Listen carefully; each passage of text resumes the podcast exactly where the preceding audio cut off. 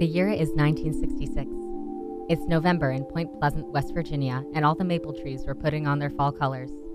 Marie and John were driving home down the highway after their first date. John's dad let him borrow his new Ford Galaxie to impress Marie. It was about 9 o'clock, a beautiful, clear night, and the stars had just come out. Suddenly, John saw a huge bird swoop in front of the car. He braked, hoping to spare the poor eagle or owl that found itself in the headlights. But when he stopped, the bird was standing six feet tall and featherless right next to the driver's side window. The creature stared at them with its massive, glowing red eyes. Marie screamed. John hit the gas, and the creature followed. It kept pace with the terrified teens, reaching speeds over a 100 miles per hour. John tried to shake the beast, taking the first exit he could and not slowing down for the turn, but the creature tracked. Marie could see the lights of the car reflecting off the bulbous eyes and yelled at John to turn them off and stop the car.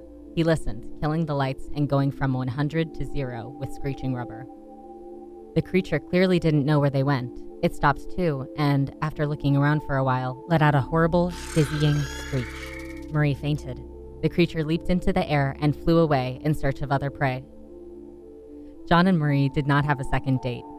Being together would not let them deny their shared experience, and neither wanted to admit what they'd just seen Mothman. This is 5 Minute Myths with your host, Elena Naborowski. Dr. Emily Zarka, an expert of cryptozoology in the literature of the 18th and 19th centuries, has conducted in depth studies into the existence of Mothman. She describes him as a 6 to 7 foot tall creature with a wingspan ranging from 6 to 12 feet. The creature has no distinct head or human limbs. Despite this ambiguity of figure, every sighting has yielded the same description a huge, indistinct figure with wings and glowing red eyes. In 1966, everybody in Point Pleasant, West Virginia claimed to have seen the Mothman. Nearby was a factory that used to produce TNT and elements of nuclear bombs. After Hiroshima, the factory shut down, and the forest animals moved into every stack but one. That's where the residents believed he lived. Perhaps he was a normal moth or a normal man before interacting with nuclear material. In 1967, Mothman appeared to the whole city during one of the greatest tragedies in West Virginia history the collapse of the Silver Bridge, which connects West Virginia with Ohio. 46 people died, and not a single West Virginian was untouched by the tragedy.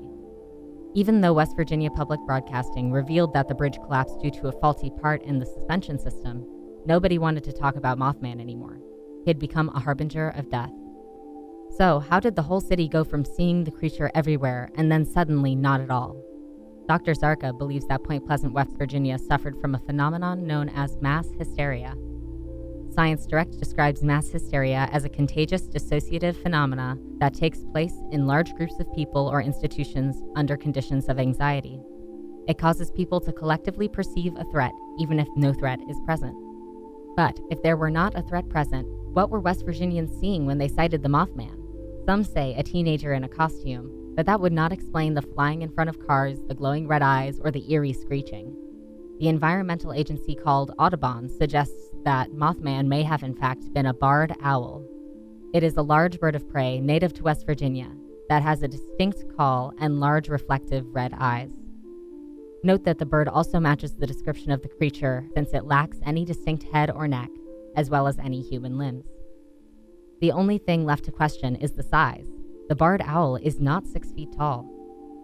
In a 2010 episode of the show Monster Quest, the host ran an experiment where he drove with individuals and asked them to guess the sizes of cardboard figures he had placed by the side of the road.